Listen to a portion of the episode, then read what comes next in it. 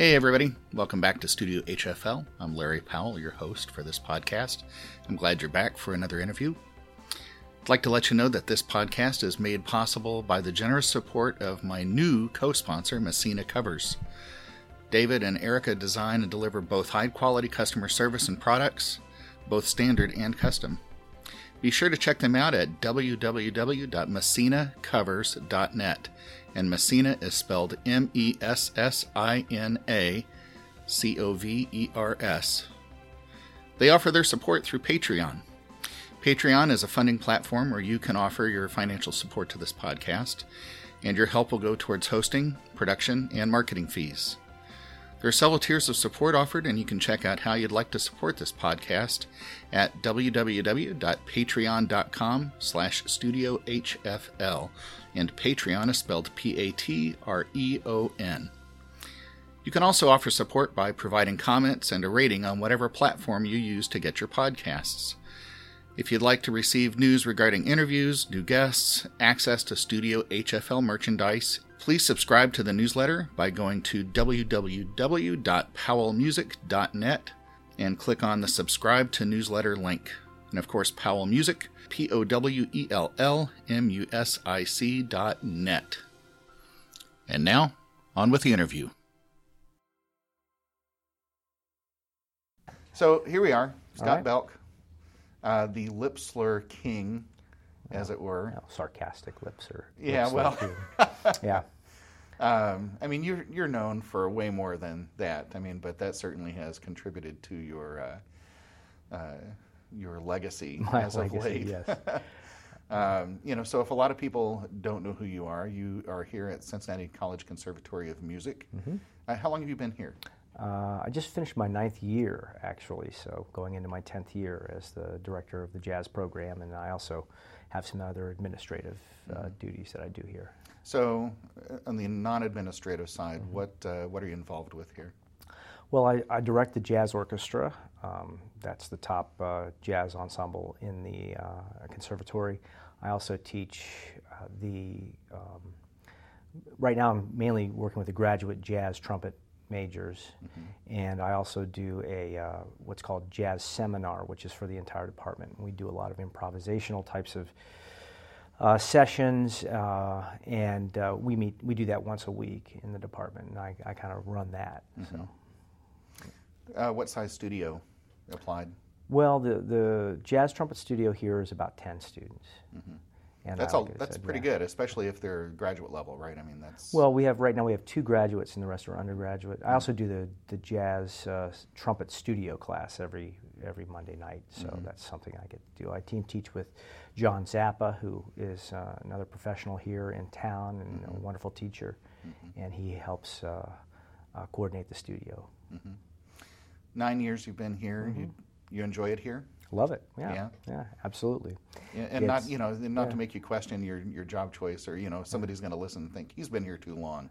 Oh, it's time to move on. But no, this is my alma mater. So this oh, is my wife and I both went to school here, and this is sort of the this is the dream gig for me anyway. And and I you know, this is uh, uh, where I, I, enjoy being and and uh, have no intention of. So you did your bachelor's or master's or? I did my doctorate here. Doctorate. Yeah. Okay. So um, and uh, well, who did um, you study with while you were here? Well, the guy you're going to talk to uh, later this afternoon, oh, no kidding. Alan Siebert. I was in Alan's studio, yeah. and um, uh, that was where I did uh, all of my because my my DMA is in classical trumpet, mm-hmm.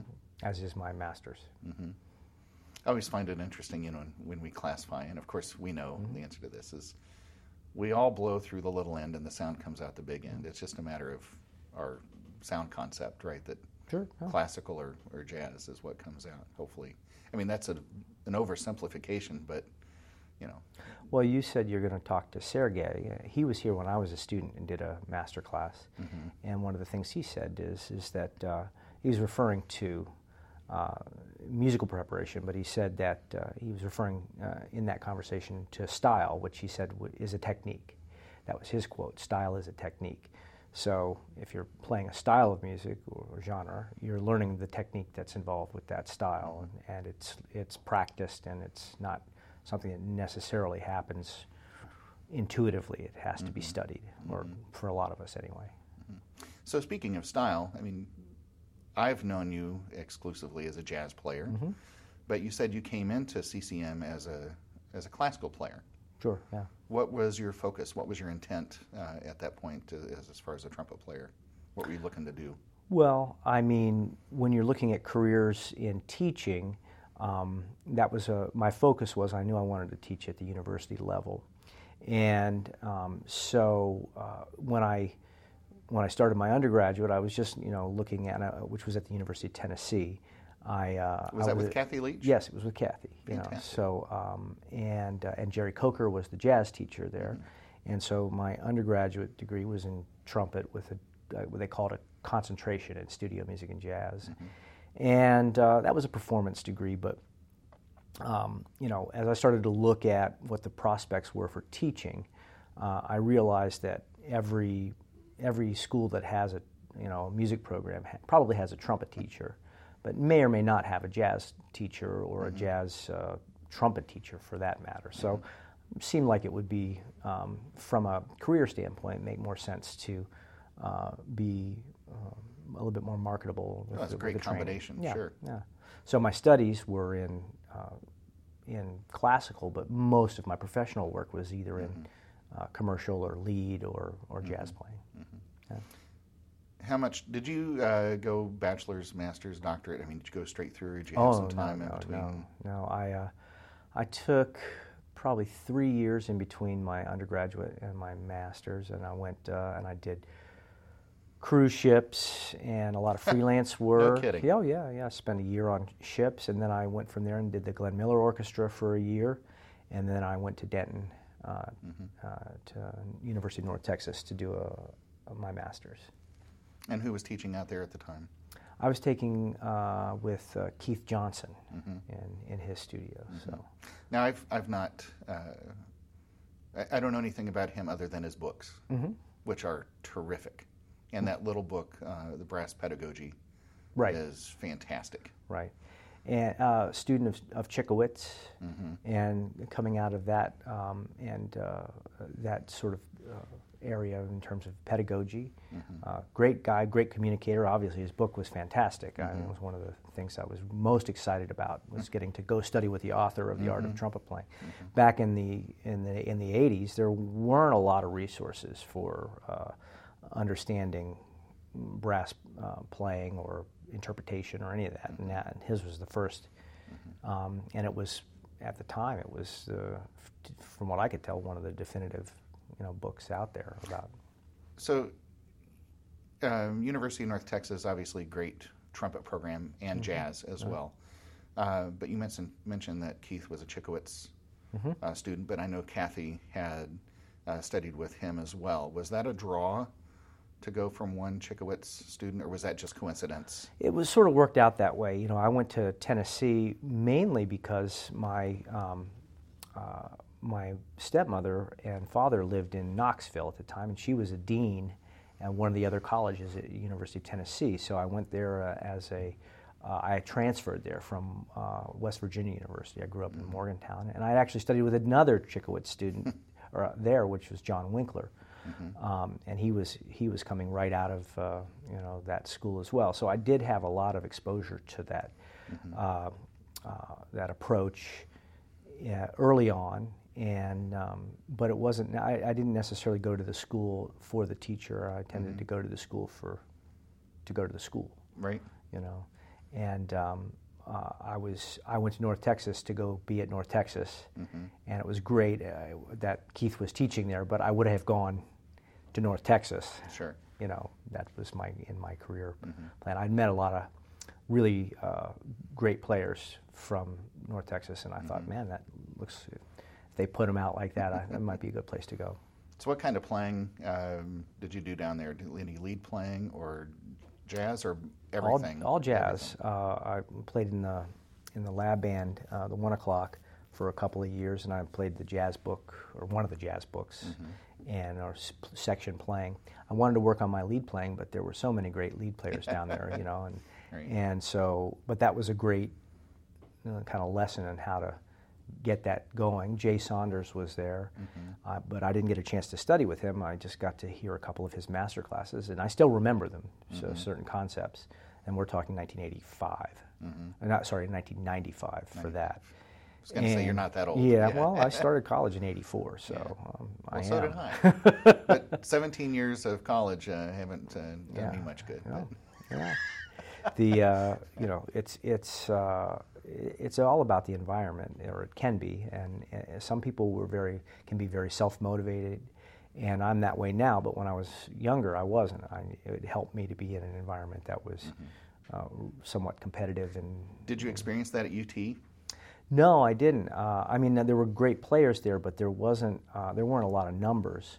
So at a certain point, I think I was the only. I know I was the only jazz trumpet major slash, you know, there, and and um, and so it. Uh, plus, I was very young and trying to figure things out just in life.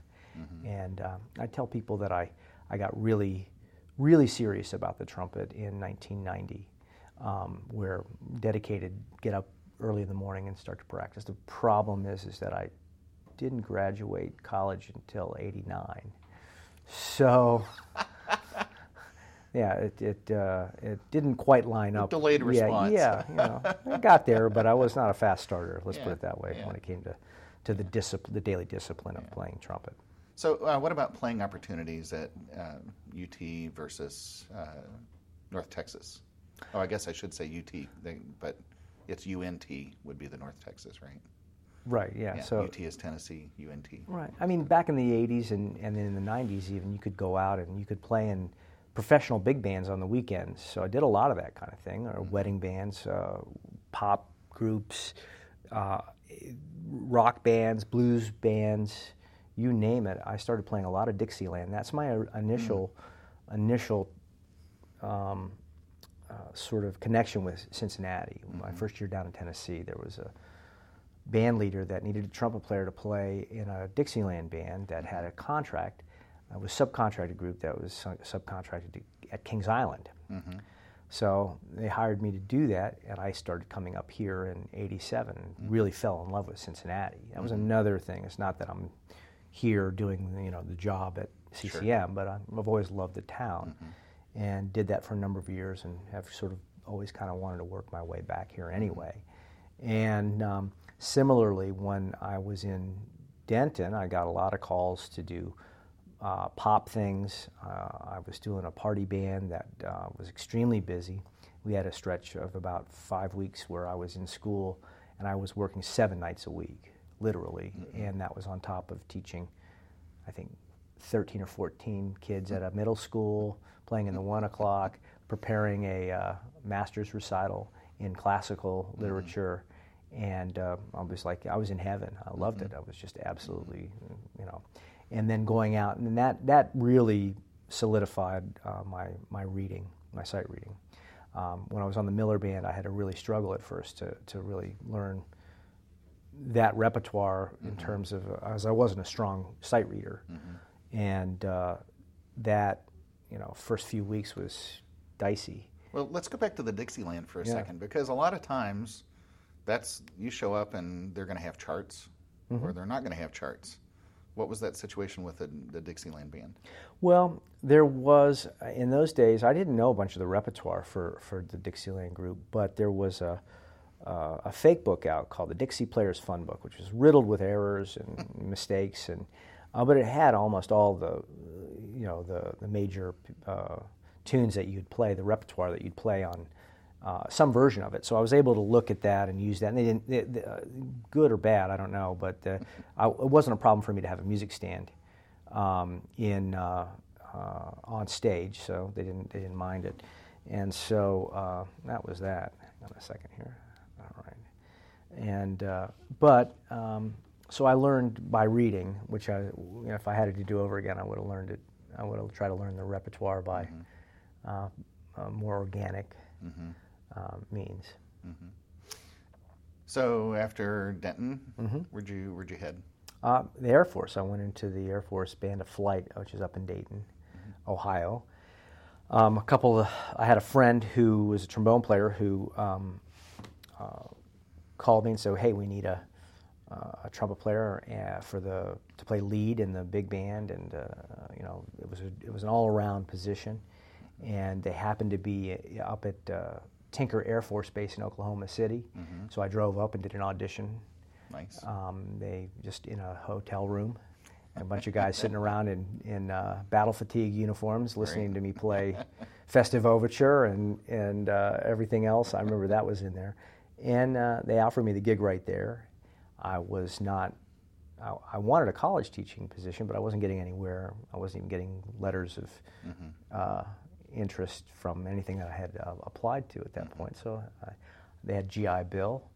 So I went through basic training, went in and did four years in in um, in the in the service, and during that time I started doing uh, started a Thursday night band in Dayton, Ohio, with a lot of the Air Force guys. There was, like I said, there was a core of North Texas guys in that band, plus a lot of good locals. Someone like John Harner, uh, who played. Uh, he's sort of regionally famous for playing with Stan Kenton's band, and uh, had played. Uh, he would come down and play, and and uh, so uh, Carl Sievers, if you know Carl, Carl was down in that band, and Nick Cooper, who played lead in the was it the Navy Commodores for many years, and so we got a killer killer band, and we played every Thursday night. It was a, a reading band, and, and uh, so I got a lot of band leading chops doing that and uh, handling the day to day, bringing in guest artists, booking the band, uh, taking care of subs, doing all the, the housekeeping that goes with being a band leader. And that came in, that's come in real handy. It was one of the kinds of uh, formative experiences that helped me step into this job because this job is, it, it, yeah, it's teaching, um, it's teaching jazz and it's teaching jazz trumpet and it's also directing the top uh, jazz orchestra, but it's also an administrative position. So I came in as the department chair. And they wanted somebody who could do those things.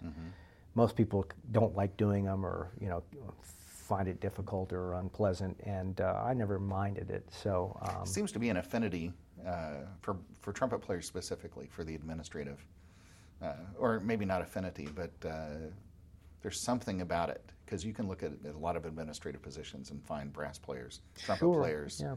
in that. So Well, you're, uh, you know, you're in Dixieland or you're playing in a combo. You're you're playing a lead voice. You're used to doing some sort of direction in that, whether it's implicit or explicit.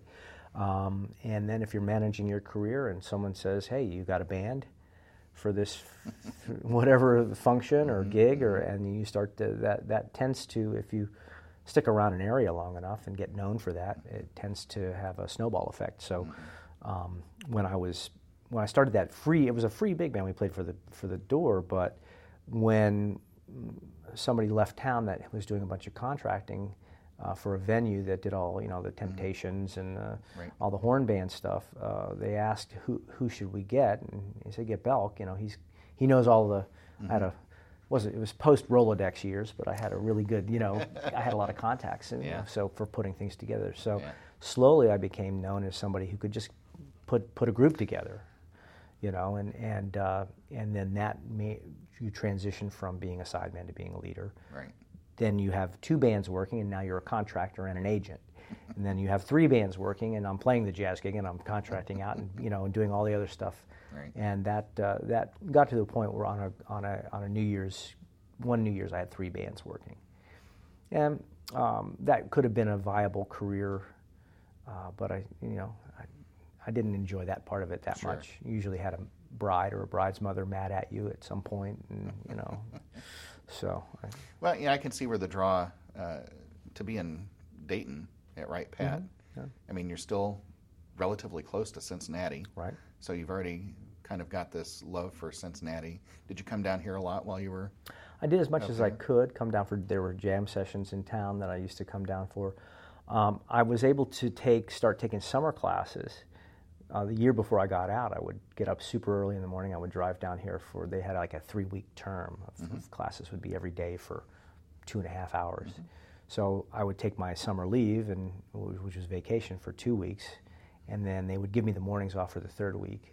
So I would come down here. sle- If it was a late night, I would sleep in my car. You know, take a nap before the classes, and then do like four, four or five hours of classes in the mornings, so I could get rid of uh, some of those prerequisites and things like that. And I did that for a year, and then Um, then I came down here on a graduate assistantship and a NGI Bill, and I was rich. So you know, let's talk about GI Bill. I was I spent time in the Air Mm-hmm. Force, and my dad told me, and my my dad was career Air Force, Mm-hmm. and he said, make sure you sign up for the GI Bill. And I remember, uh, I don't remember what part of basic, but where you sign the paperwork for that. And I remember Yeah. some people not opting for that. Yeah. And you know what seems like I'm, I'm going to lose hundred dollars a month Yep. for a year, but the payoff was tremendous. And so I, you know, I bring that up because if anybody's listening and wants to understand the value of the GI Bill, it's it's you shouldn't pass it up. Well, shouldn't yeah. even question it at all. I mean, it's a Well, you know the the, the it, it's also uh, yeah it was fifty bucks a paycheck or hundred dollars a month or something like that, and it turned into eighteen thousand dollars or some, something along those Yeah. lines that they just you know you it just went into my bank account every month while I was in school. But the the fact is that when I came back to school to do a you know a graduate degree, the um, I was worth more to the school because I was older and I was a professional. And I, when I came in as a graduate assistant, they knew I could take care of business. And so it made me more qualified, the service made me more qualified to be a graduate assistant. Really made me appreciate being back in school after a, an absence of about four years. And then, um, and then it supplemented my, so, so I made money just before I left the house to go to school, that was not including gigs or and continuing contracting or any of that kind of stuff. So, in, in a in a kind of in a real way, because I didn't have a family back then, that was about as rich as I ever was, and it might be the richest I, I, I ever will be. But that was um, yeah, the service. I even talked to my sons about it. Um, don't rule that out as a, as an option. And uh, um, always been pleased to have done that. Always proud to have been in the service. It's, Oh yeah, Yeah. absolutely. Yeah, I still stand up. You know, I've been at out 32 years, I think. Yeah. Oh, not not quite that. I'm, doesn't matter. But armed services medley, armed Yep. forces medley. You know, I Stand still up. stand up. I mean, stand up at the parade, you stand up at the concert. and whether yeah. you serve four years or 40 years, you know, Yeah. it's like it, it's still this is something you've done, and and definitely to be proud of. I'll let you know my my oldest son uh, has been in six years, Mm-hmm. and uh, you know I'm just as proud as I is. He's in the army, but you know Right. what? I, I don't care. He's serving his country and he's doing a great job and and getting some great skills and. Uh, so yeah, service is a great route, and not everybody has to go to college right out of out of high school, right? You know, Well, we see that, you know, uh, the uh, the world's changing, uh, education is changing. Not everybody needs to be in college, you know, and that's not it's not the place for everybody. And it may be uh, the time for an older version of yourself to, to go, or you know, but not uh, not right out of high school. The the thing there are certain pressures that students have because they uh, if they audition and get a scholarship offer to them as a freshman, that scholarship often goes away. Uh, they won't hold it, and it's more difficult to come in as a freshman uh, later on to, to even if you're a better player to get the same uh, kind of scholarship that you might get. You know, we just don't see that as, as often. So, um, but the GI Bill can make up for that. Sure. Let's talk about some of your students. Sure. What, uh, tell me what uh, kind of students are drawn to the program at CCM, and or maybe to you specifically, or what kind of students are you looking for? Well, um, the uh, I mean that's a that's kind of a, a big question. The there's a uh, you know as far as as the students that we recruit, we're looking for students who have already spent some time uh, learning about music and learning their instrument and are, are dedicated and, and have a, a track record of being pretty good at what they do. We don't have necessarily, you, you know, a lot of our kids have been in Allstate or, or um, in uh, prep, uh, you know, good prep programs. Generally speaking, or just good high school programs, but that's not a prerequisite, of course. Um, but uh, a lot of times a student will come as a, when they're in hi- high school and we'll take a lesson and you know we'll do that for them and, and I'll, I'll listen to a student and I'll say hey between now and when you audition here are the things that we're looking for to improve that you know here's what i'd like to hear different or better or uh, more focus in this area. And if a student can show a lot of uh, improvement, and, and, and it, it's not difficult to do necessarily, but if that's obvious that they can take direction, work independently, and uh, you know the nice thing is is that we tend to have a, uh, and we're also looking for students who have a, a, fair degree of academic success.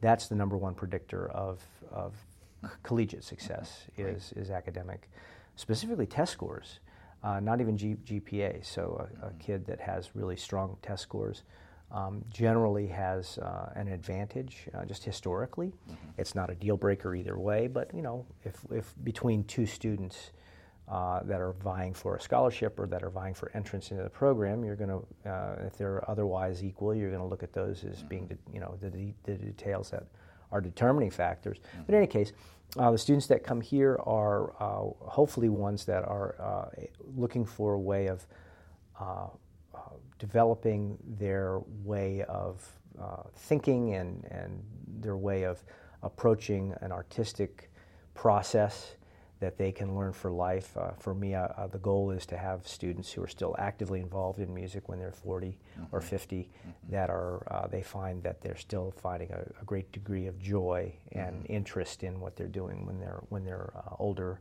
and they're still professionals. Um, there are different ways of making a living. They don't all uh, they don't all necessarily include the the music part being at least a primary income generator. Right. So, um, but uh, it's okay if someone comes in as a younger student that wants to just get deep into the art, and we can do that as well. Mm-hmm. So, well, um, you've got the undergraduate and the graduate level programs right. here, right. and you know, I mean, the, I think it's easy to understand the distinction between the those two things. Uh, the kind of undergrad students, a little less refined, generally yeah. less mature, which is not a slight; it's just a fact uh, graduate students come in hopefully with a lot more focus, a lot more long-term uh, goals in front of them. Right. Yeah. The uh, second music degree is something that you know that you probably have thought quite a bit about mm-hmm. and are, are, really interested in doing it. Some students will show up with a in any degree as a freshman and realize it's not what the, it's not for them. You know? So what's uh, what's the vibe here with your? Uh, is it a competitive atmosphere? You talked about how you were looking for that competitive. Yeah aspect at UNT. What about CCM? Does that exist here? I'd like to think it's a little bit more balanced. Uh, we don't have, I mean, in, in, in a place like North Texas where you have 500 jazz majors, or I don't know, it's just something ridiculous like that. Um, if, uh, if you're not, uh, you know, if, if, uh, if somebody's not making it to the, to the level that the director wants them to be making it, someone else is in the in the chair the next day, mm-hmm. and that's in the real world to a degree. And uh, we're not in that sort of a, a, situation here. We have excellent students, so our upper level uh, our, of artistry is as high as you would find at those other places, mm-hmm. the, our peer institutions, the, the Big Ten schools and, and uh, the East Coast schools. Mm-hmm. Um, but in terms of competitiveness, uh, we're looking for more of a community uh, vibe here in terms of uh, it's a good hang. It's a place where you're going to be able to follow your musical and artistic interest, mm-hmm. but you're not going. Not, it's not going to be handed to you because there are enough people on each instrument that are really good at what they do. That you're, if you want to be a soloist or if you want to be in the top ensembles, you do have to work mm-hmm. your way into them. Um, you don't just sit around and wait until you're a senior or a mm-hmm. junior or a sophomore and just you know we have one ensemble. We have a lot of um, you know, so it's not a given, but everybody does have opportunities. You know, I think, of course, students have a lot to do with the vibe, but uh, mm-hmm. I think mm-hmm. the faculty has a great deal. I hope so. To do with that. yeah. Well, and you know, and I say that because you know there are institutions where there are some applied teachers who haven't played in public for years, mm-hmm. but you know, you look at the faculty here, yourself included. Uh, you guys are pretty busy on the playing side. Yeah, I, I mean, th- and I think that helps keep everything really relevant. And, and you know, somebody coming in is going to say, you know, well, what's he got to offer? Well, He's yeah, current real world experience and past real world experience and all that. Well, uh, I had a friend who said, you know, if you want to become a better teacher, um, become a better musician. Hmm. And I take that part pretty seriously. So I'm trying to improve on a daily basis uh, my craft and and the um, uh, my discipline. And um, the um, with the faculty here, there are two things that are really going for it. Yes, we have uh, have fantastic faculty who are you know they're traveling all over the world with really uh, amazing uh, other artists and, and performing in, in great venues. But the um, here we have I think 11 between the full time and the part time faculty. We have about 11 or 12 jazz faculty. When we do a we, we do a jazz faculty concert every semester, and all 12 of, of us are on stage and play together. And it's so so it's unusual to have that degree of participate, uh, participation in any faculty group.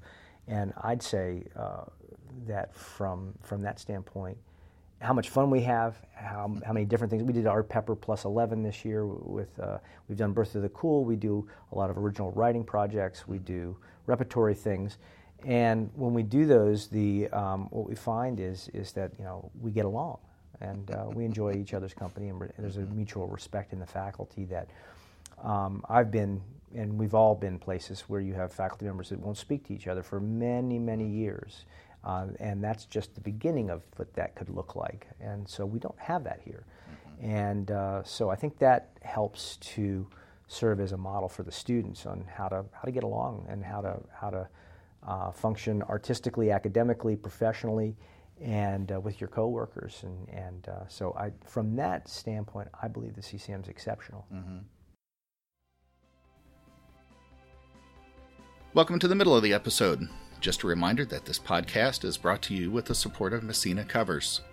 They offer some standard and custom designs of trumpet bags, mouthpiece pouches, and more, and their customer service is excellent. Be sure to check them out at www.messinacovers.net. And now, back to the interview. Well, and go back to the whole recruiting thing. I mean, the legacy of CCM, it's like IU. I mean, mm-hmm. it's just, it's been known as a spectacular uh, institution musically for a long time. I mean, just that legacy is going to draw people. I hope so. And, uh, the you know when I first got here, I always uh, you know when you're when you're recruiting, when you're working with younger students, you want to be honest with them. You don't want to make you know paint any kind of picture that's not true to what they're going to find when they get to a place.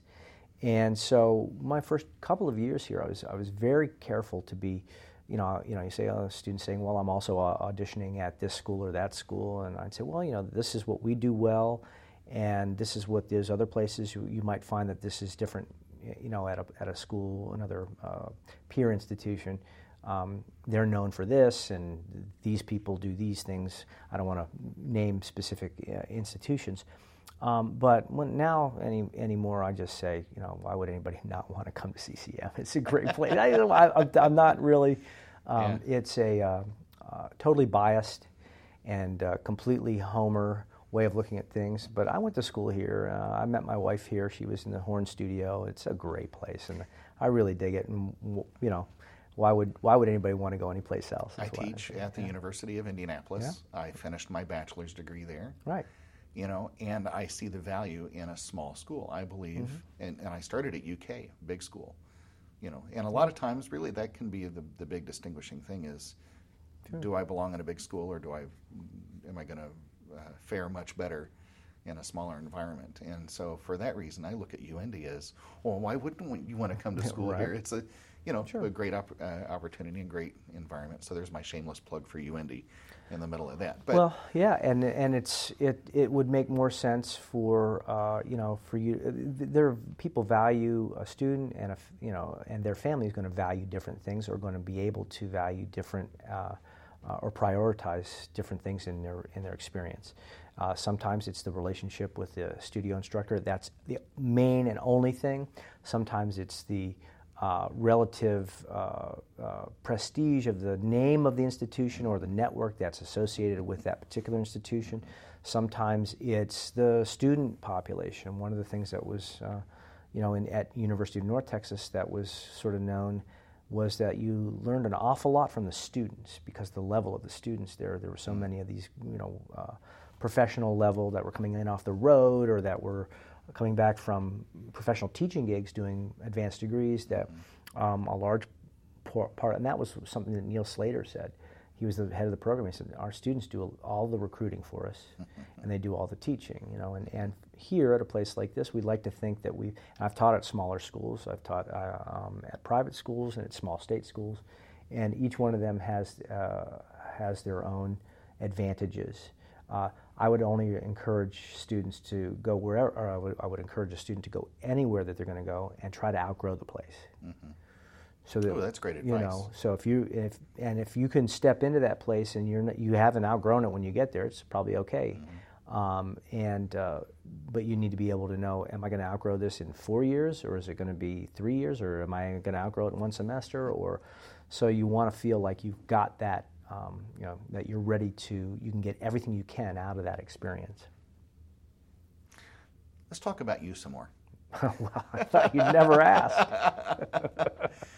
Well, So- uh, you know, I mean, this is background that uh, I mean, and Sure. some great background. And feel free to edit it all out if you want. you Yeah, know, I've got a good five yeah, minutes yeah, so all far, right, so good. That's that's it. You know. Uh, no, okay. So you've described your uh, well, you didn't describe some of the administrative duties, but uh, how in the world do you have time for playing these days? That's uh, no. I mean, you, how do you have time for everything else? Playing first. So I get up in the morning and I play every day, and it's at the top of the list. And so I get up. I'm an early riser. I get up at five, five thirty, or whatever, and I get my time in before uh, it's uh, it's demand my before my time is demanded in, in other places. Sure. So I, I make sure that I'm that's that's it. Mm-hmm. You know, get it in first, and uh, it's it's easy. I've got a blog, and uh, um, you know one of the one of the blog posts is you know the two words that get me out of bed every morning are oh, oh crap. You know, you know.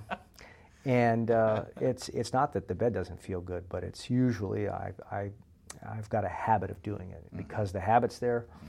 Uh, even if I don't feel like it, I just do it.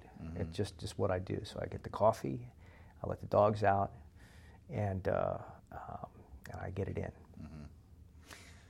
Um, okay, so let's talk flexibilities. Okay. What was this? Uh, your second book has just come out. Right.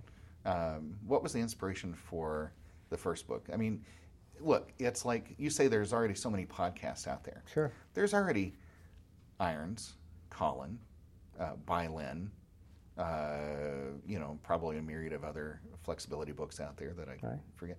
Why in the world do we need another flexibility book? Well, um, why I, I, can't say why you or anybody else needs it, right? you know, I can say why I did. Um, it's because I was bored with the stuff that was, you know. And, and the thing is, is that a lot of times, you know, we sort of tend to do what we're told to do, or we're, we teach what we're taught.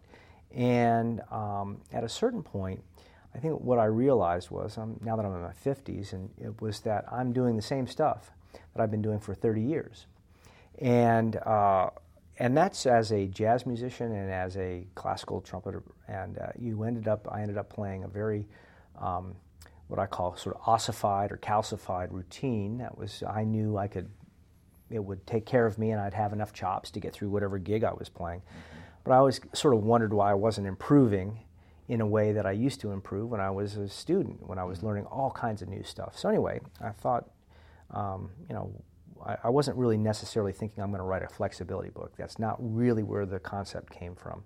It wasn't in, in terms of, of uh, flexibility. I first thought about the primary concept for the, the initial book in like 1988, and I was I had listened to was listening to Woody Shaw. Someone got got me um, um, handed me a tape of Rosewood, uh, cassette tape, and said, "Check this out," and it, and kind of blew my mind. Uh, I had it was he was the first trumpet player that I heard that instantly knew he was doing something way different than what everybody else was doing, and I didn't really know how to process it. I just knew there's something not just novel, but creatively different than than what other people are doing.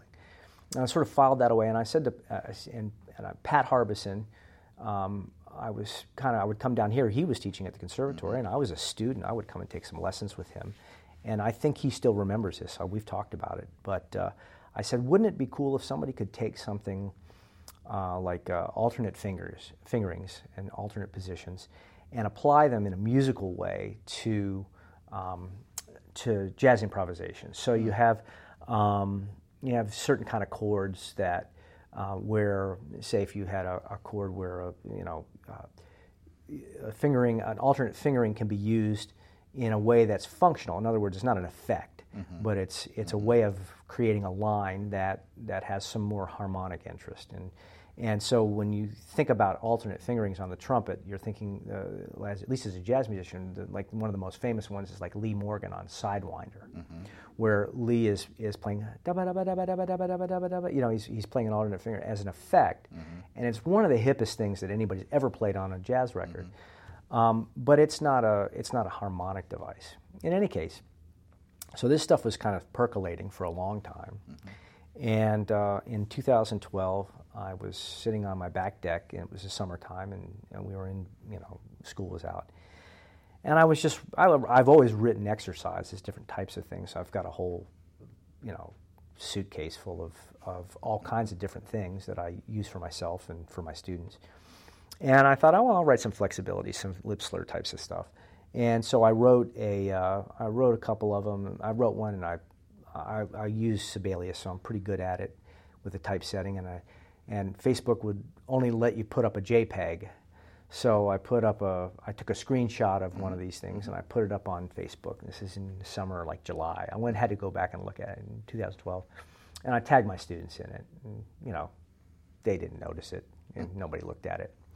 And uh, two like pe- two people liked it, and I thought, fine, you know, I'm drinking coffee. Were you one of them? Yeah, yeah most second, right. my burner account, you know, that I used to like my own uh, my own posts. But in any case, I did the. Uh, I did that initial thing, and I did it for a couple of days, and then I came up with one of the ones that was in the book, and I don't remember which one, but it was. I knew it was different. I knew it was novel, and I knew it was. I liked it. So, so what I did was I, I uploaded it as a JPEG, and I put a little bit of shtick on it and some fun commentary, and I gave it a title instead of a. Uh, instead of a number, and then I get a little salutation and on the Facebook post, and I tagged 50 trumpet players around the world, from Vince DiMartino to Tony Ploeg mm-hmm. to um, Byron Stripling to all, fo- all guys that I know, uh, mm-hmm. Philip McCann in, uh, in uh, the UK, whatever. And I got uh, 165 comments on this thing and like a couple hundred likes. And I thought, oh, I've got a, I've got a, uh, an audience. Mm-hmm. And what were the comments? I, I, can't remember, but they were just, it was, everybody thought it was hilarious, you know, this, because, because it was like, you know, uh, I wasn't just putting up an exercise, but I put a story with it. And it was shtick, you know, greetings from Lip Slur World Headquarters, you know, the, the mm-hmm. home offices, like we're uh, some business. And then, uh, you know, we were up all night playing a late night jazz gig, and this came out this morning, and we're, so so it kind of it kind of burst into life in that way, and and and so uh, I started having friends and people, you know, would message me and they'd say, "Hey, I, I want to buy the book," and I said, "Well, you know, there's no book there's yet, no book. yeah, you know, it, it, it, or I can't download the rest of the page." Well, I, I just made it look like I would cut the, the uh, cut it off so it looked clever. like there was there was no rest of the page. It was just kind of halfway down, and I would cut it off, and it would look like there was more than there was. And so, and then after I did this for a while, I started posting them regularly. And uh, I, I, started getting uh, friended by people all over the world, and um, you know more so than what Facebook normally does. And it might be the second horn in the Tuscany Symphony Orchestra, or somebody in you know on a faculty in a Spanish conservatory, or in mm-hmm. you know, and and again things that you see naturally, but these were more coming as a result of these posts because they were coming much more um, frequently. And so then small publishers started. Uh, contacting me, why are you giving this stuff away? Mm-hmm. Um, we'll publish it, you know. And so I had three or four of those, and I said, eh, I'm not so sure, you know. I'm gonna, I think I might pu- self-publish it. Mm-hmm. And then finally, a friend of mine who's in the music publishing business um, and knew somebody at Hal Leonard said, hey. Um, uh, what did he say? His his son-in-law was uh, in the one of the service bands in at Langley, mm-hmm in uh, the Air Force Band. And his son-in-law came home as a trumpet player, and my friend's a trumpet player. And my friend said, "Hey, let me show you these exercises." And uh, his son-in-law said, "All the guys in DC are already playing these." Oh no kidding. So anyway, when he did that, he uh, he's like, you, "I need to get you with Hal, uh, the guys I know at Hal Leonard," and then Hal Leonard ended up picking it up, and I got a contract through Meredith Music, which is their edu- one of their educational uh, distri- or publishers, and then I got the Hal Leonard distribution for the 1st book. So before we go any further, Yeah. let me ask you: You've been writing these exercises. You start putting them out on Facebook. Yeah. But you had mentioned that you were looking for something different, something to help improve your own playing. Right. Did yeah. you notice a difference in your in your playing? Uh, were you were you benefiting yourself oh, absolutely. From, from these? Yeah, yeah. I mean, uh, mainly because uh, I found them interesting. I was looking for something that I found interesting Mm-hmm. to play. I think that's important. You know, if, if you are looking at whatever you're practicing, if you don't find it interesting, it's hard to get invested in it intellectually or, or emotionally. So I thought, well, what would it look like for me to, what would these have to be for me to find them interesting and, and uh, but challenging? So part of what you want to do when you're writing something like this is not just to write something and then just try to play it, but it needs to be um, it, have enough music in it that you are uh, you find it that it makes you sound good if you play it well. So that's part of the you know the idea. It's not just an exercise, but it's, they sound like little songs or little grooves or little motor rhythms or things that are happening with these uh, that um, could be part of an improvisation. So I really wrote them at the horn. They're not written. I didn't sit at a piano or sit at a piece of manuscript paper. I Thank imp- you so much Yeah. for that. Well, it's idiomatic, in other words. That's the idea, yeah. So the idea is to okay, let's take these i- ideas, these harmonic and and uh, idiomatic ideas on the instrument, and then create exercises out of them. So so in many respects, from the they're written at the horn as improvisations, and then then edited to where they work as exercises. But so that was reverse engineering. What what happens on the trumpet, and then how do I make that into something? You know, what do I want to work on as a trumpet player, and then you know, formulating those things and, and codifying. Then you start looking at all the compositional ways of dealing with it. And it gets it's quite fascinating. Well, and you know, you think, is it contrived, or does it actually serve a purpose? Is it just notes on a page just to fill a page, or does it actually serve a purpose? I mean, if I'm going to practice my trumpet, I want to make sure I'm spending on time on something that's going to Sure. be beneficial. Yeah. You know, and it seems like a great amount of thought has gone into. Yes, they're fun. Yes, they're different, but they do serve a purpose. Well, you know, and I think you know the bottom feeder. Uh, you know, I've got low register issues, probably like a lot of trumpet players. Mm-hmm. You know, well, guess what? you know, uh, flexibilities like that. Uh, well, it serves a purpose. It's not just titled bottom feeder and you play in the low register. I mean, it it helps develop yeah. what it's supposed to develop. there are, I get a lot of response from you know people that either send me an email or a Facebook message or whatever, uh, giving me feedback on the on the you know that they uh, they like the exercises or whatever for whatever reason or check in with me personally. And my favorite ones, I've gotten well-known trumpet players that have called me and said, "You suck. I hate you." You know, I you're, you're killing right, Uh, yeah. yeah, you're killing me. I can't play this stuff. You know, and and um, and uh, which is as I- as I said, and I say this. Uh, I write, I write, I didn't write these to make me sound good. I, I wrote these to make you sound bad. All right, and uh, so, so there's, it's, there, yeah, it's tongue in cheek. The idea is, is that you, you can't hide from. These are going to expose areas of weakness, but they're going, but but they're logical enough and they're musical enough that they that during the repetitions, if you're doing the process correctly, which is your repetitions are refining you know, the line, that you will get better. And I've had uh, very very well known cats that have said, I play these things, and by the time I'm done, um, uh, you know, I'm totally dialed in, and they help me center, and they help me do a lot of different things. Well, there was just a video either today or yesterday. Uh, I noticed it in the Mm-hmm. last couple days. Uh, somebody taking one of your exercises into the upper register and Mm-hmm. expanding beyond, I think, maybe what you had written. yeah, that was me. No, So- that was you. Yeah, yeah. I mean, I just Well, put it up. minute. Was it- Was it the was one that went up to video- the high one? Yeah, but I mean, you yeah, can't yeah. see your Yeah, that's face. me. Yeah, yeah. Sorry. That's, that's okay. Well, that's that's why I didn't recognize. well, yeah, I'm and I guess I wasn't paying that close of attention. well, you know, if and I was going to say he sounded great. Well, well, yeah, yeah. Well, all right, yeah. No, I did have a few people ask me, "Is like, did you put that uh, video up?" And I'm like, "Well, well, yeah, but I don't, you know, sit there and go. Uh, I don't do a lot of that, but I want to do some demonstrations on the concepts so that it's not you know you know I, I can play them. but the um, the idea behind it, you know, and then Chris uh, Karadchev in the symphony put one mm-hmm. up last week, and of him playing one, and and so it's nice to see that. It's nice to those are the best kind of testimonials for the for the material, and and the main thing is is that uh, you know they, are, are, they interesting and are they beneficial? And, and if you find them beneficial, great. You know. Well, and then the humor is just icing on the cake. Well, yeah, I like to think that nobody. Um, one of the things I did, I gave uh, Doc Severinsen a, a review copy. Uh, you know, I gave him a review copy uh, of the first book and he called me and, and we were talking about it. And, and he thought my, my humor um, he wasn't uh, he wasn't as enamored at, with the humor as I was. And uh, and so one of the points he said you know he he, he, he said uh, it was a long conversation but he said you know the, you're using this dry humor. And he said you know people don't know you. They don't know where you're coming from. And uh, I said to him, "Well, I said, I said, Doc, I said the, the if they see the humor, they know me. they whether they know me or not, they know right. me because that's that's where I'm coming from."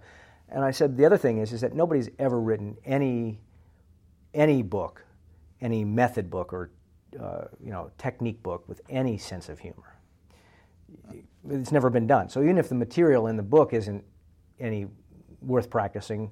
It, will at least be the first book that was right. attempting to be funny, even if it's not funny. So, so the niche, the niche with that is is that it's got some uh, you know some humor in it, you know, and I like to have fun with it. And it's bad dad humor, or it's maybe that's why I like yeah. it so much. Mm-hmm. Yeah.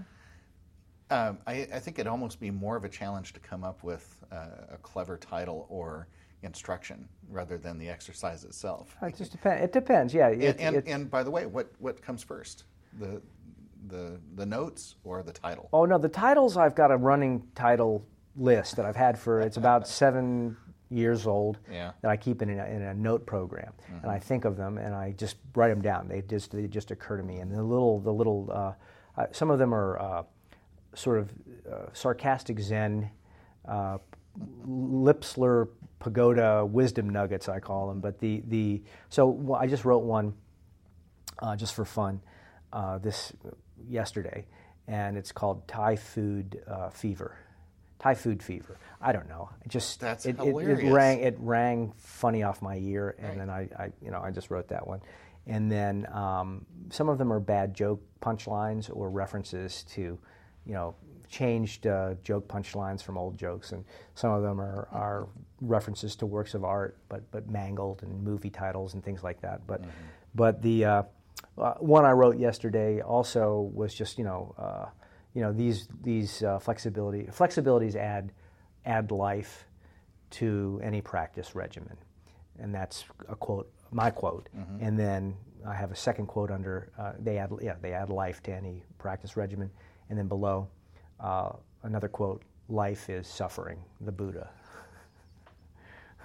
All right, so depending on how you look at it. Sure. But it's it's fun. It's fun, and then I got a lot of you know like uh, my friends and um, you know that a lot of you know you know all the guys that I work with up in, in Indy, mm-hmm. and mm-hmm. they they you know um, a lot of a lot of folks when I was writing them on Facebook said, you know, when you write this book, when you publish it, leave all the stuff in, you know, oh, all the sarcastic Did stuff. Did you ever think it would take off the way it has? I didn't really think about it. I just, but I did when I got that that one day when I wrote the one the one um, uh, the one post that got all the likes and all the. I, I thought I, I, knew I had content that was novel. I knew what I was writing in terms of the actual content of the exercises and of the approach was not only novel but in, of interest and helpful.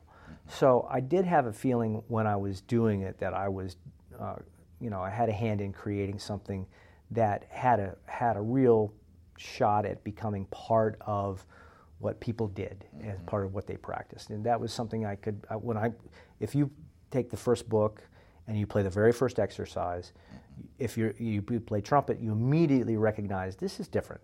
This is, and then it, the logic of it is immediately apparent to anybody that plays. So, um, and it was apparent to me when that uh, you know, I thought about that stuff so much. I spent so much time working on it. Um, and actually, the first exercise in the first book is called the Cincinnati Facial, right? Mm-hmm. And I had written the book. I already had the thing under contract, and I was trying to get it, but it wasn't done yet. And I thought I need a an exercise to start the book with. I need something simple mm-hmm. that I can, you know, and some of them get pretty baroque. And so I, I literally just picked up my horn and I played that. Yep. Immediately came out. Mm-hmm. And, um, and I think about that as being something that's, uh, I think they're doing some work uh, on the building. It's oh, uh, maybe the, saxophones were tuning somewhere. No, not, not, uh, not here in the yeah. administrative area. Yeah. Okay. But uh, yeah, they may be doing uh, a little bit of repair uh, work uh, on the on the roof. But in any case, so you know, I didn't think I was necessarily going to have some giant bestseller or that I was going to become lip slur famous. But but I did I did realize that there was some value. I did that kind of uh, in in in that approach. So you know, I think back to Gecker. Uh, coming out with, I think there's one called Endurance Drills for Performance Skills, mm-hmm. and another about the same time, but just a nice change of pace in how to approach scales and arpeggios. Mm-hmm. Yeah. Different enough that it gets us away from, you know, it still serves a great purpose. You still mm-hmm. get done what you need to get done, but in a new and refreshing way. And I think that's a, that's the way I looked at that book the first time I got it. It was like, yeah. oh man, you know, doing my flexibility today is actually fun. Right. You know and, and you don't have to necessarily do a whole mess of it. A little of it goes a long way. I think I think that's one of the things about practicing that, um, you know, when you're these are written, you know, the way I approach things, what I'm writing and what I'm working on is for people that can already play. Um, so if you can play, you, have the basic skill set to just play music on a trumpet or on a brass instrument. Then uh, what we're looking at is how much, what's the minimal amount of something that you need to do to get the maximum benefit and, and start there. So I don't need to do I don't need to do 40 minutes of long tones. I don't need to do a half an hour of flexibility. I don't need to do, you know, now I may do some scale types of things or harmonic things for longer periods because as an improviser I'm going to be using those.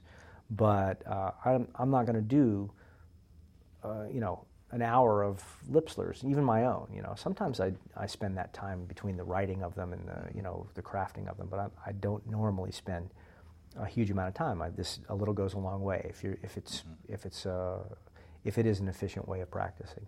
Chris, Chris, but speaking of Chris Gecker, you know, he had a copy of my book, and he wrote me and he said um, he's the only one that picked it up.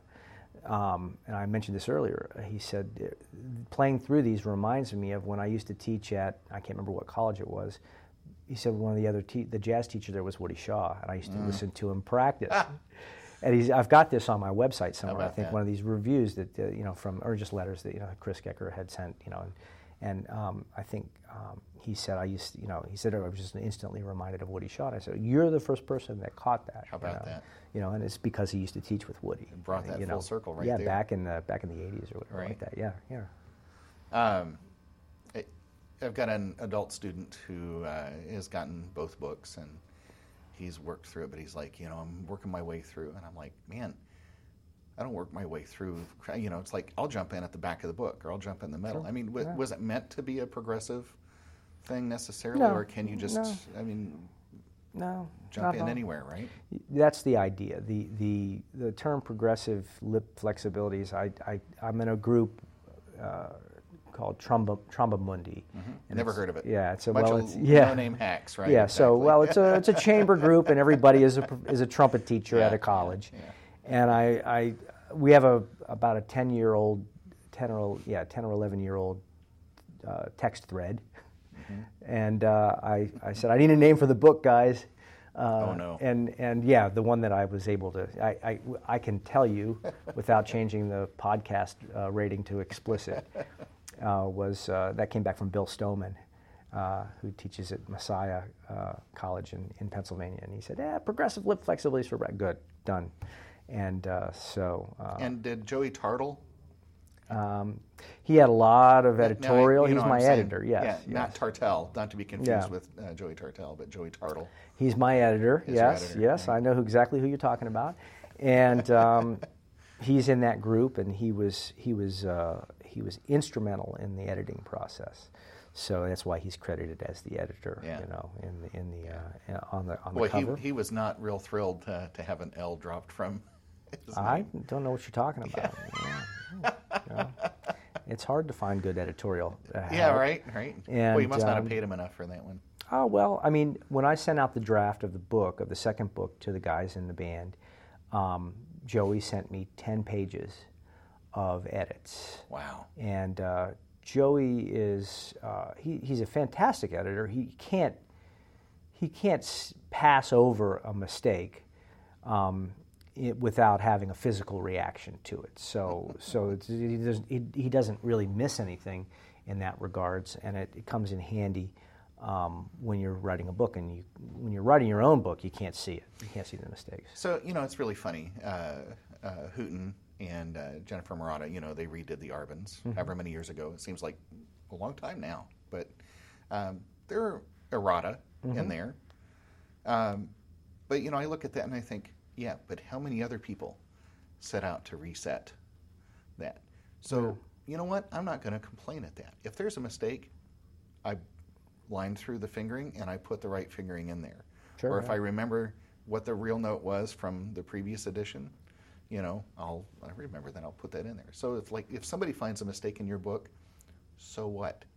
How about let's you know what else? It's like this podcast. I've had people say, uh, you know, want to criticize it for something. I'm saying, okay, give me your, the name of your podcast. Let me go listen to yours. Mm-hmm. So you know what? Until you do it and realize how much goes into it, Yep. Well, I've got a so pack. what? Yeah, I've got about a. the, yeah. the mistake. So what? I've got, I send a packing slip with my book when I ship it out, and it says at the bottom, it says, you know, as always, the staff and management of Lip Slur World Headquarters um, would like you to know that if you have comments, suggestions, uh, or complaints about anything, we want you to, or we, we uh, encourage you to keep them in mind as you compose your own line of Right. sarcastic lip slurs. Right. So the um, yeah the it, it's very easy. Years ago, Dave David Baldwin did a a, uh, a recording of the Oh. Charlier book. It's fantastic. But every now and again, you would hear somebody that would say, "Well, I don't really agree with the way he phrased this or the tongue this or that." And I said, "Well, how did you? How are you? I mean, that the fact that anybody would undertake such a to put yeah. themselves out there Mhm, yeah. because you know. I mean, and, and not even just taking up uh, the Charlier or Arban's characteristic, characteristic studies, but even just to put out a recording. Yeah, and uh, and he didn't need to do that. He did that because he thought it would be probably interesting and a challenge, and it would be helpful for his students.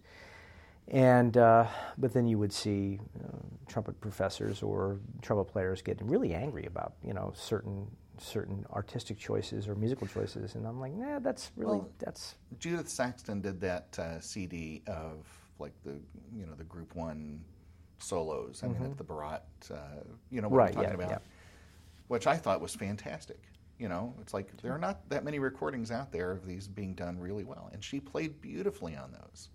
Now I don't know that anybody's criticized that, Right, yeah. But I'm thinking, you know, great. There's yet another resource for me Mm-hmm. and other people to go to, and it's like your lip slur book, which, sorry, your flexibility Sure, uh, manual. well, you can take out all the slurs and tongue all, and they're interval interval studies. One of the most uh, profound statements I ever heard was Vince uh, DiMartino, Mm-hmm. and he said, "You know, you can slur without tonguing, but you can't tongue without slurring." And that literally blew my mind. It took me a while to get my head around that, and then I and now I preach it to my students, um, and it's so true. Yeah. Well, that book, the book is dedicated to Vince. That he's he's it, that's, you know, that's all you need to know about that. Yeah. Vince is uh, Yeah. probably the most profound influence I've ever had on my trumpet playing. So, um, you know, I took a lesson with him in 1987, and I remember walking out of his studio going, "What, what was that?" Um, I didn't know what it was. I knew it was, it, well, it was profound.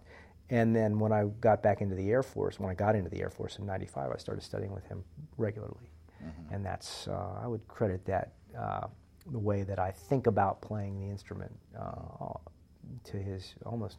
I wouldn't say entirely to his influence, but he's there's nobody that's influenced my playing more.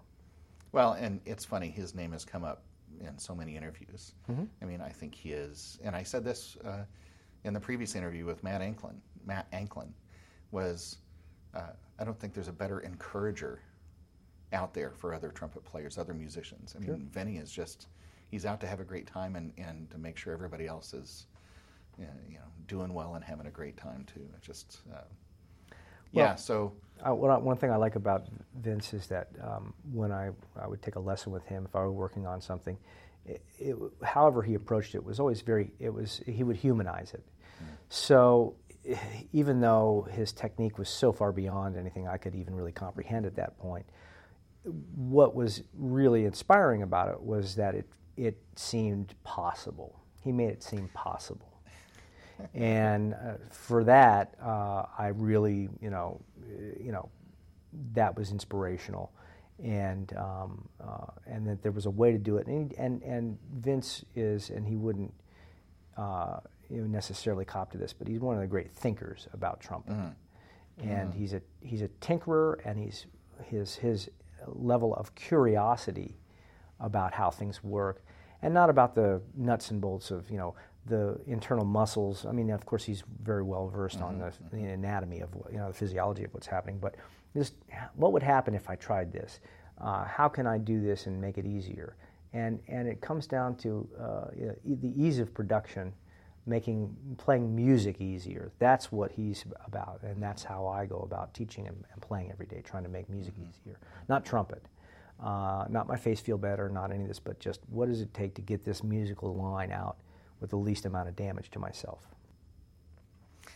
So I would like to say thank you for sure. sharing everything. Absolutely. There's some fantastic uh, uh, conversation and information that you've put out there, and uh, I really appreciate your time. No, I and, appreciate uh, it. Thanks for yeah. coming all this way and oh, yeah. spending a little time with us Cincinnati Cats. Yeah, it's pretty and, cool. And uh, pretty cool. hope you enjoy uh, your time here. Yeah, thanks very much. All right. All right, we'll see you next time. All right, thanks. Thank you again for listening to today's interview. I hope you enjoyed your time here, and please come back for more interviews. Be sure to share the news of this podcast with friends and colleagues and give me a rating on whatever platform you get your podcast from. Thanks again to Messina Covers for co-sponsoring this podcast. Don't forget that you too can be a supporter. Check out how at www.patreon.com slash studiohfl. And one more reminder that you can sign up to receive news via email regarding new episodes, merchandise, and more by going to palmusic.net and clicking on the subscribe to newsletter link. Thanks again for listening, and I hope you come back for more great interviews.